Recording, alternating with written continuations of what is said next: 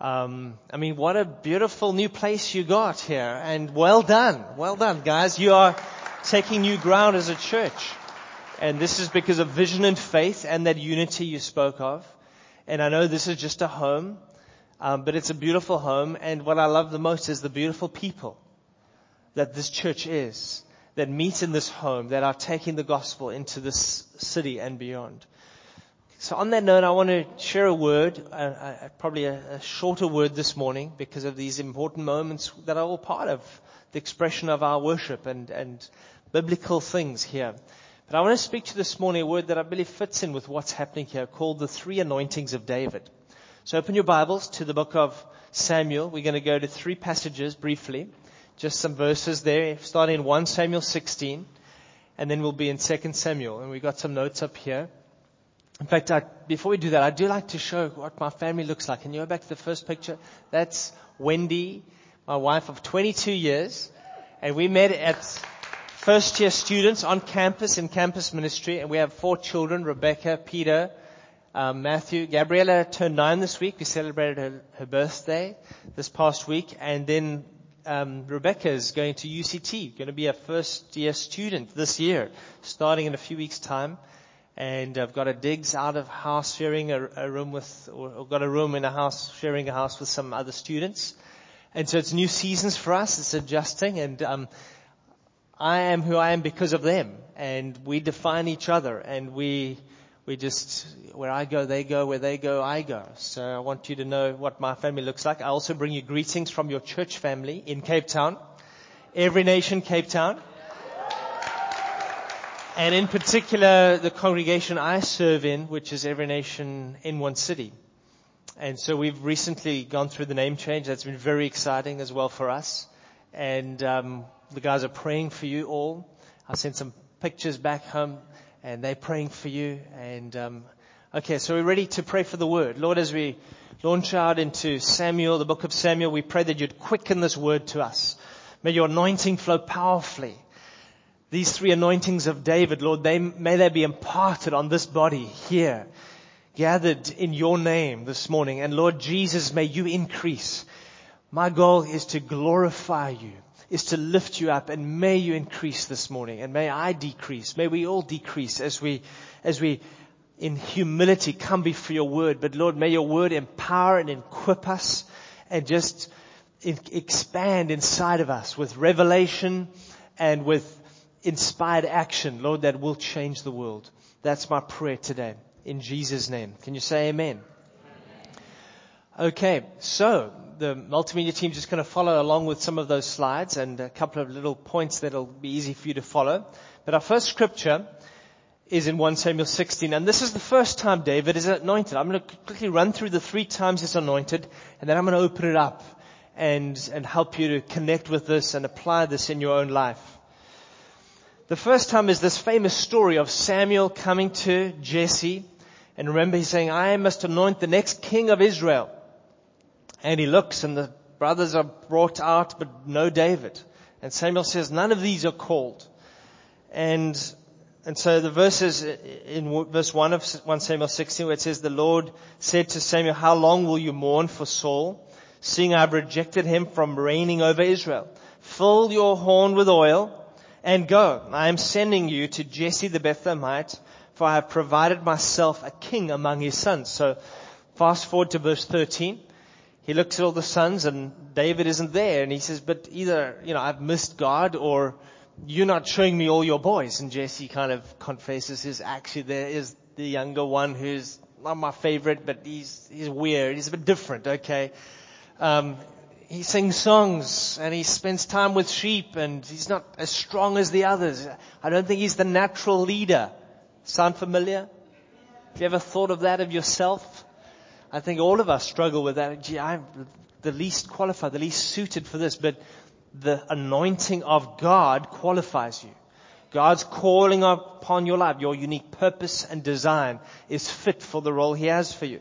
And so in verse 13, then Samuel took the horn of oil and anointed him in the midst of his brothers, and the Spirit of the Lord came upon David from that day forward. So Samuel arose and went to Ramah. I want you to see in verse 13 there, it says there that the Spirit of the Lord came upon David. That was the first anointing of David. Samuel was anointing the future king of Israel, but David didn't become king on that day. He wasn't being anointed king. This was an anointing of God, a quickening of the call of God, the purpose of God in his life that would put him into a path, a trajectory to become king. This first anointing was actually what catapulted him into the next chapter. Because what's in the next chapter? David and Goliath. Can you see in your Bible there? Okay, if you're following on your, on your electronic device, your phone, okay.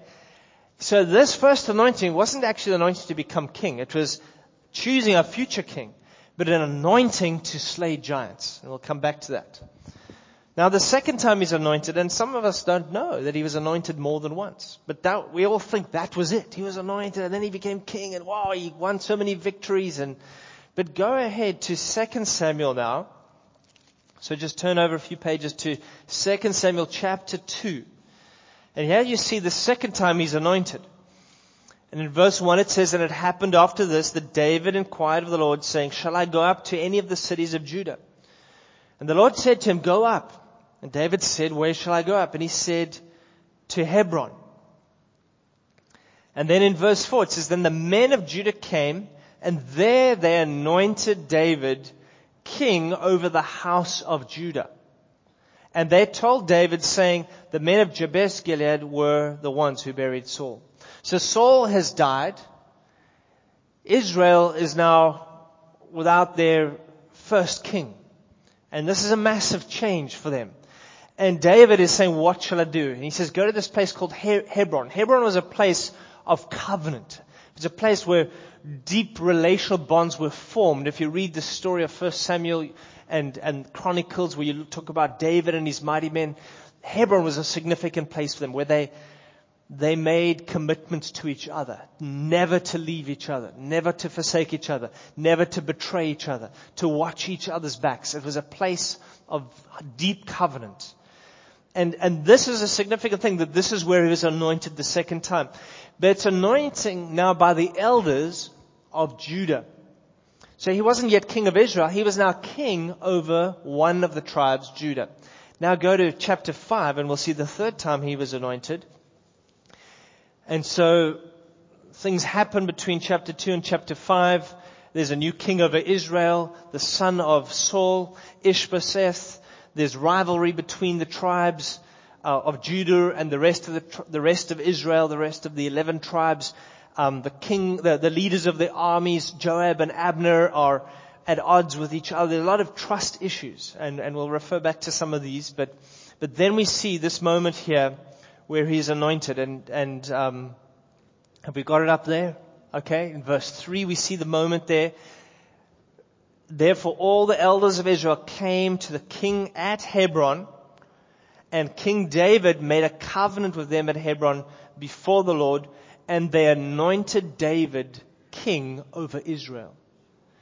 So, the third time he's anointed, he now steps into that, that original prophecy of Samuel when he said, you will be the king of Israel. Now the elders of Israel come and they say, we receive you as our king and we anoint you. And, and there's a third anointing that happens in his life and he then reigns as king over Israel for the next 33 years. Okay, so let's, let's look at, at some principles here. I want to, I really am trusting God that you're going to see and desire in your heart all three of these anointings because this isn't just for kings and presidents. This is for every believer. And I want you to see the practice of these things in your local church here, also out there in the marketplace. Some of us are students preparing for the marketplace. Some of us are already there and we're working at carrying different levels of responsibility. Some of us maybe are homemakers here, but we're engaged in this. We're in partnership with those who are and we're praying for these things. We're raising the next generation of Davids who will go into that first, the second, and the third anointing. And so we need to understand how these things operate. And, and I'm trusting God for increase. That God is going to enlarge the borders of your spirit as he did in the life of David. So just to explain the difference between these three anointings first, a little bit, um, if we could have a look at the next slide here. The first anointing is the anointing to slay giants. Okay? So that, let's add a bit to that. That's the anointing for breakthrough. Let me tell you, there's a breakthrough anointing on this church. You have broken through the last six months. You've got a permanent place of your own. That's breakthrough. Okay, you're taking new ground. You are, you're overcoming fear and, and lack and you're, you're going by faith to places you have not gone before. Goliath was the one who came and paralyzed a whole army, a whole nation. David was the one who stood up and who broke that paralysis and he slayed the giant and because of that one breakthrough, the whole people prospered and broke through. So behind your breakthrough, there are a lot of people that are going to benefit. There are a lot of people, other generations in your family, in this spiritual family, in this region are going to follow through the breakthrough. So that first anointing is anointing that we need to cultivate. We need to stir up. We need to pray for. We, and, and let me tell you, that didn't just drop on David when Samuel prayed for him and anointed him. It was years in the making. All Samuel did was recognize it. And yes, he did call it forth in a greater measure, but Samuel, he understood that this guy had been with God. This guy was faithful when no one was watching. This young man, David, was looking after sheep when his brothers were having fun and maybe in places of prominence and saying, look how important we are and had bigger responsibilities. He had what was considered in his family or his clan a smaller responsibility. Oh, okay, the youngest, you go. Shepherd boy, off you go. Look after sheep, go and feed them. But in that moment, he wasn't just doing it as like, oh, I feel rejected. No, no, he didn't feel rejected at all. He was close with God. He felt loved by his earthly father and he did it on behalf of his family. He said, I will do the best job I can. Let me tell you, one day a lion came. Another day a bear came. What did he do? Did he run? No. He fought them off with his own hands.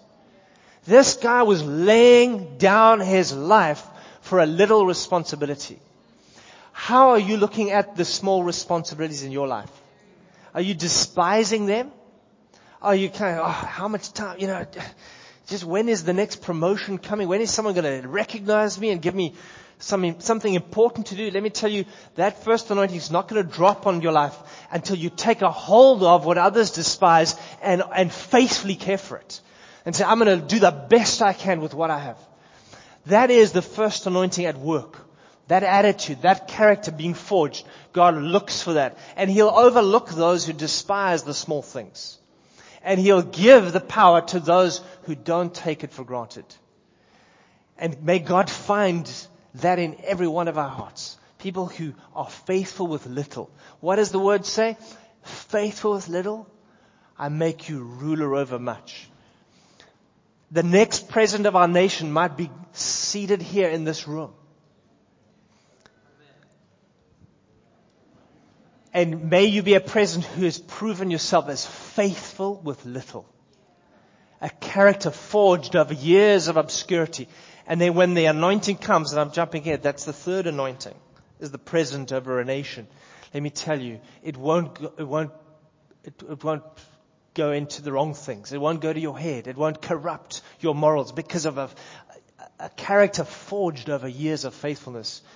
Okay, so that's the first one. The second anointing is an anointing, as we saw, where Judah, the elders of Judah come and anoint him. This is the anointing to lead in your tribe.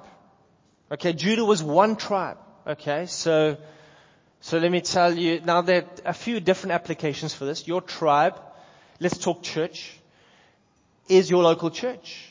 It's, it's, it's also more than your local church because we are a church family called Every Nation. Every Nation is our tribe name. Okay? So your, the first anointing of David is actually, it's like the, um, the local church anointing. Okay? But if, if you are just a church all on your own, independent, cut off from the body, you're, you're not be able to achieve as much. And, and, uh, you know, I think there's some great independent churches, but I, I believe God is building a body. Okay? And, and we as a family, we also, we're, we're the Every Nation family. That's our tribe name. So you might be Every Nation Durban, but you're part of a Every Nation family in Southern Africa and in, in, in the globe. And so there's a, there's an anointing to, to operate in that as well. Maybe I'll come back to some other applications in the marketplace and in, in your own natural family as well. But, but the, the obvious examples is you're in the natural. In the natural, you, you have, you as, are an individual, but you're also part of a, a family that has a clan name or a family, a broader tribal name, and that, that gives you some of your identity, your meaning. And you, you there's a lot of relationships that come there. There's a lot of things you learn. Um, many good things. Unfortunately, sometimes some bad things too. And you got to say, oh, I, I, prefer the way another tribe does that. Anyway, so, but you have to, you have to wrestle through what, what, what you love about your tribe. And there's an anointing on your tribe. There's a unique purpose, there's a unique destiny, there's a God-given design. And you need to be true to that. And this is something beyond you as an individual now. One man was able to slay that giant in the first anointing. In the second anointing, it's a whole tribe now that has to take territory. One man can't take it on, on his own. It takes a group of people joining together, uniting, organizing themselves well. And so that second anointing will flow. And then the third anointing is the anointing to lead the nation. So this is, this is the anointing to unite the tribes. And, and let me tell you, this is, this is a, an area that, that is not, we don't have enough churches flowing in this anointing. We've got churches and we've got ministries and movements doing well in the first, the second anointing. But that's all they do. That third anointing, let me tell you, is, is the most powerful anointing. That, that's the, where we have to get to. The first, the second anointing are necessary phases, and we never stop doing those things. We keep being faithful. You know, David messed up when he stopped being a giant slayer. When he said, okay, you know, I've done this so many years. I've gone to so many wars. It's time for you guys to go to war. I'm staying home. And that was the biggest mistake of his life. Is he thought, I've graduated from the first anointing. I'm now you know, in the third anointing, I'm leading the nation of Israel and it's all, it's all fine. And, and he, he, he should have gone with his warriors to battle. He should have been in the front lines with him saying, okay, not on his own anymore, but uniting, strategizing, praying, okay, how are we going to take the enemy this time? What do we learn from last time? What's different? Well, let's not rest on all of that. Still cultivating the first anointing leading in the second anointing, but not just leading his own tribe, not just being loyal to one tribe, but building across the tribes to unite the whole nation. So maybe let's, let's go to the next slide on maybe as we open this up in church context. Okay, so for churches, so that first anointing, as I've been saying, is to break through in your own local church. That's an anointing of God. There's a grace of God on every nation Durban here that is unique, that no other church can fulfill. And you guys, be, be true to that. It's to reach campuses. It's to make disciples. It's to build multiculturally. There's a unique grace here to break ceilings here. And even, even this church is already operating in its second anointing because you multi-site. You've got congregations on the campuses and here's a new congregation here in the community, okay? And, and the way you're organizing yourself, Okay, so that second anointing now, but, but it's beyond just now your local church. Now that's the anointing, as I was saying, for the tribe. Okay? So be true to that. Be loyal. Um, show up for those gatherings and, and pray for plant churches. Let's build a family of churches and let's, let's be united. Let's have a common vision. Let's go after it together. Let's serve each other. Let's not just be so focused on the local that we don't see a bigger picture of, of a greater world to reach out there. Okay, and, and that, there's a big heartedness in this church. That, that, to be in the second anointing means to be generous. It means to be, to be generous with our faith, to, with our leaders, to send leaders out, to, to not kind of hold on to everyone, but to equip and prepare and then to launch. Okay, so that, that's what the second anointing is all about. But this third anointing, as I was saying, is one that's not often seen in local churches or even in church movements. And it, to be honest, it frustrates me. But it's a holy frustration, okay? I, well, I, I, pray it stays, uh, you know, it's not a frustration that makes me depressed or discouraged. It's a, a frustration that provokes me to prayer, provokes me to go further and beyond. And, and so I thank God somehow through just His unique wiring and destiny that He has, He has set me up to flow in this third anointing as well as the first and the second. And I can taste some of that in your midst. When you had got up and announced, Thursday we're praying with the whole church of Durban. That's the third anointing, guys. Don't despise that prayer meeting. That you are joining hands with the other tribes as the body of Christ. Let me tell you, Judah could not fulfill the destiny on their own. Judah and Israel were not meant to be separated. It was because of man-made issues. It was because of jealousy, because of bad leadership, because of arrogance and pride that they had been divided. And that's why God was grieved. And that's why God had to wait for Saul to die out and then raise up David. Even between David's reign over Judah to his reign over all of the tribes under that third anointing over Israel, there was rivalry. There was war between the tribes. And it broke the heart of God. There's nothing more grieving to God than war between churches. I mean, I'm going beyond churches now, but in a moment, but, but let's just stay on churches here, right? I mean, when we are jealous of each other, when we criticize each other, I mean, we might physically not be at war, but in our hearts, we are saying things that are bad, that hurt, that hinder, that harm people. So let the words bless every church in Durban and South Africa. Let the words, you know, help them to prosper. In fact, let's look for opportunity to be a blessing, to serve and to connect. And that doesn't mean we, are unfaithful to our local church. No, we're still faithful in the first anointing.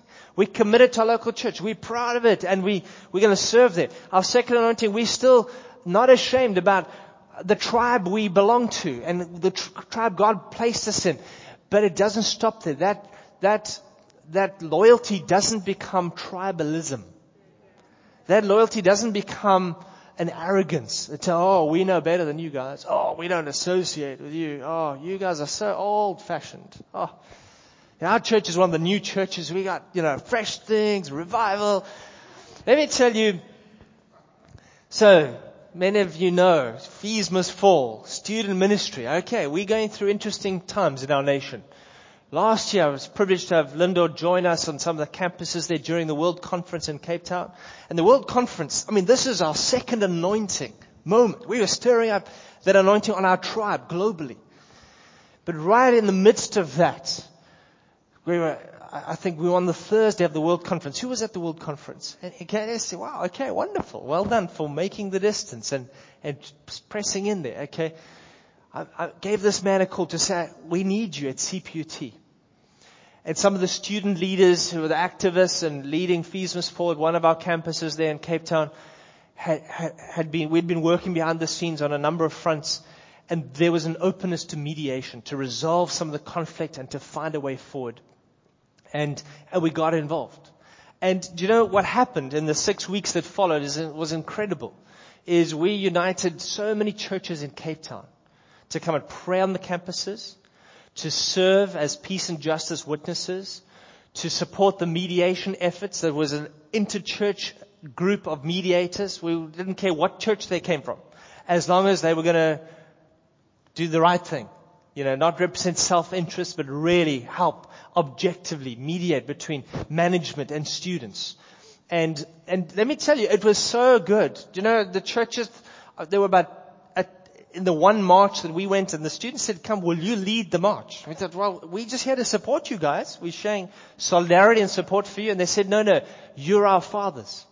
You are, you're our leaders. Lead the march. I said, okay, if you insist. uh, maybe they were just strategic in case any rubber bullets were fired. It's like human shields. but it was jokes aside. It wasn't that. It was really a, a appreciation for those who'd gone before. And do you know, of all the churches there, in that march, there were probably 14 or 15 different church movements represented by senior denominational leaders. And I was privileged to be counted amongst their number. And, and, and we had this group, about 40 pastors gathering in a little chapel before the march happened and praying for our campuses, praying for the students. We had some of the university lecturers join us. The, the deputy vice chancellor of CPUT was there as well. We got him up there. We prayed for him. To this day, he tells me, he said, that prayer, yo, the way you guys, all of those churches just stood together and prayed for me. He's still living off that prayer as he said to face multiple challenges on his campus and figure out what's the right way to solve this. What, you know, who to listen to, how to build the bridges. And, and of the churches there, let me tell you, the Anglicans were there in number. The Methodists were there in number. And do you know who else was there in number? Every nation. Every nation churches, okay. And there were many other churches. I, you know, I, I, I don't want to do the wrong thing by naming churches here, but there were many other churches, Presbyterian, Vineyard, um, Pentecostal ones, Reformed ones, you know, just, you know, congregational churches that. But of those three groups, I mean, we had like t- 20 pastors involved. Campus pastors, senior pastors, all over the show. And, and so I say the Anglicans and the Methodists because often we're the guys to say, oh, the Anglicans and the Methodists, oh, they're kind of, you know, they need, they need help. They, they need help. Let me tell you, we need their help.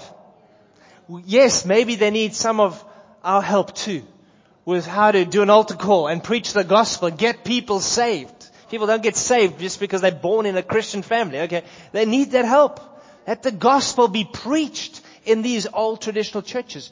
But we need their help with issues on social justice and, and how to build society. And some amazing leaders have come from these churches. And, and so I'm so grateful for the third anointing that is flowing in our church movement. And, and it is, it is flowing here in Every Nation Durban. And let it increase here. Okay? We're out of time just about. So I've got to, let me, let me do one more thing. Let's switch to marketplace. Okay, let's think about this. I hope these points give you, can we go to the next just fast forward to the church, the, the slide on, okay, the three anointings for the marketplace. Okay, can you guys all see that okay? Okay, so, some of you are studying for a career, you're already in careers, or as I said, you're raising a generation who's going to be in the marketplace. You need these three anointings there too. That first anointing is the anointing for breakthrough, as I said. So, what is that? That means I got a job.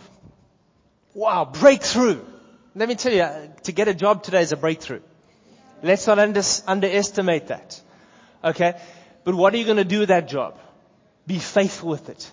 Your job is to do something good with that. Not to just survive, but to grow, to increase, to be a blessing. And as you do, as you're faithful with little, God will take you to the second anointing. That second anointing is to make your company or your business profitable or more profitable and influential. So so a lot of people get stuck on, it's my job. This is my, yes. no, no, no. You're there to be a blessing. And as Christians, as believers, let me tell you, when God places us in the marketplace, He wants to bless that whole company. You might be the only believer in your, in your workplace. Don't see, see that as a bad thing. See that as a great opportunity. You're there to, to seek the peace and prosperity of the city in that marketplace community. Amen? Okay, so you are to be praying for your leader.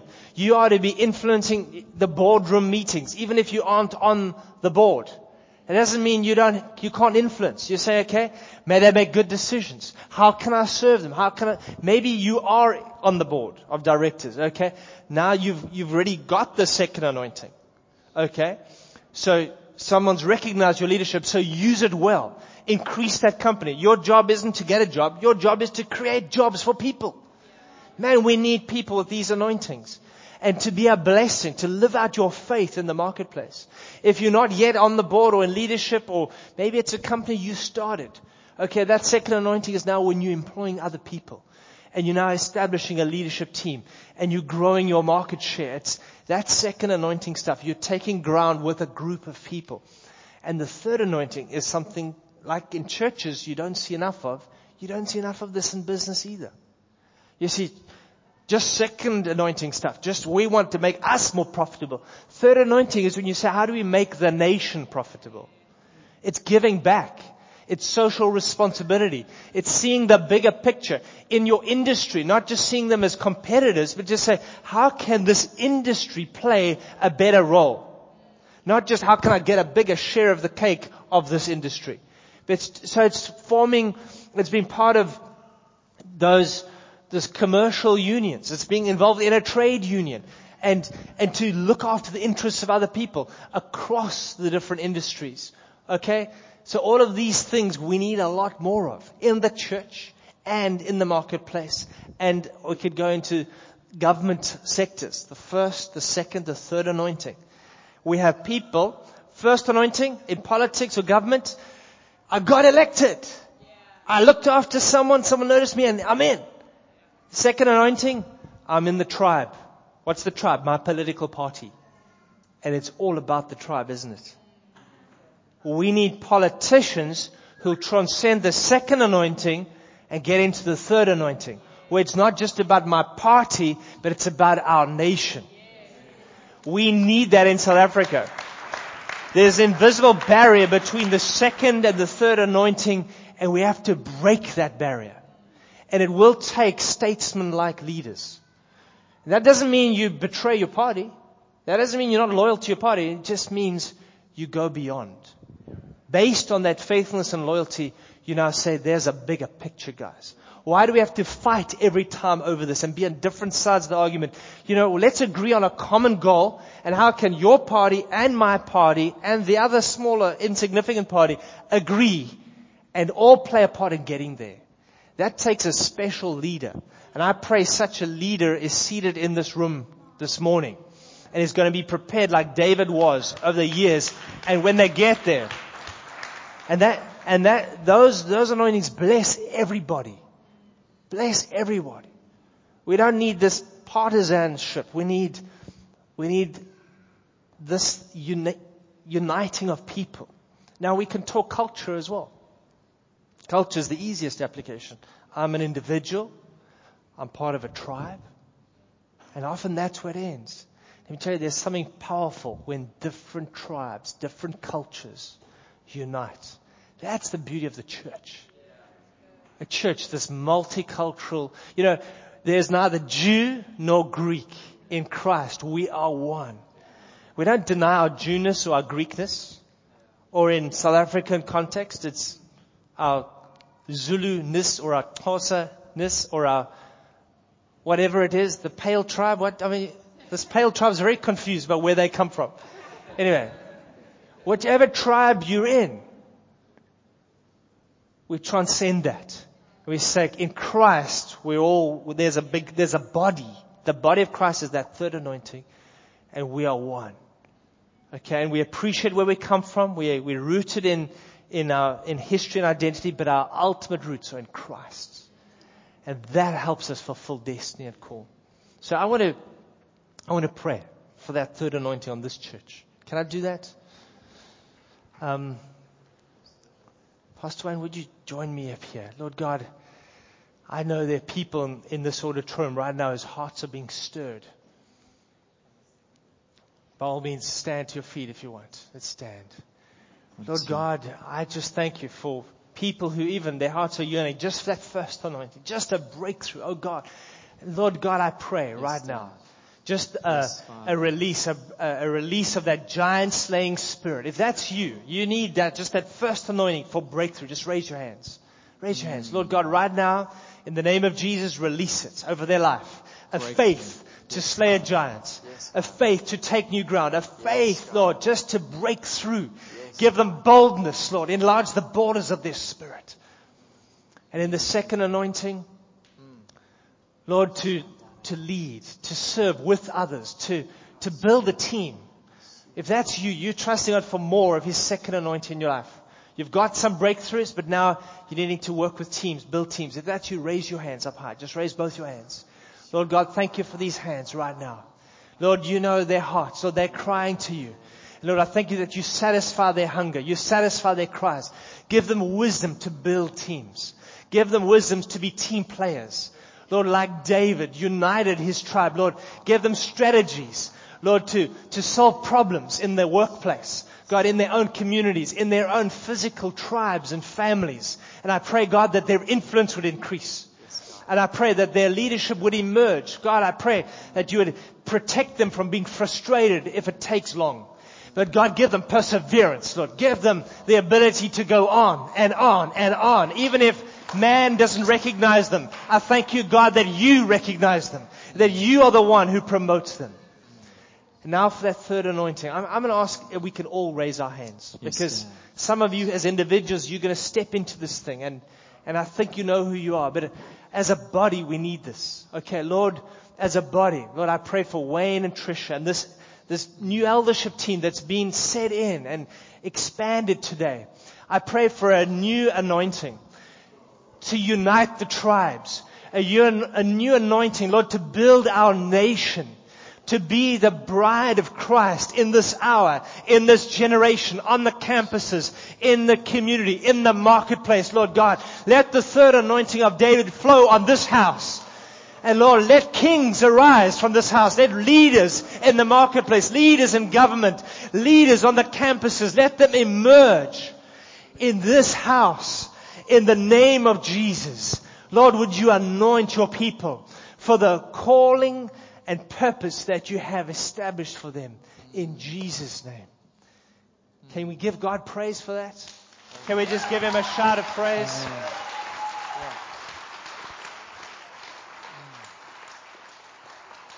Thanks, Gareth. Yeah. Um,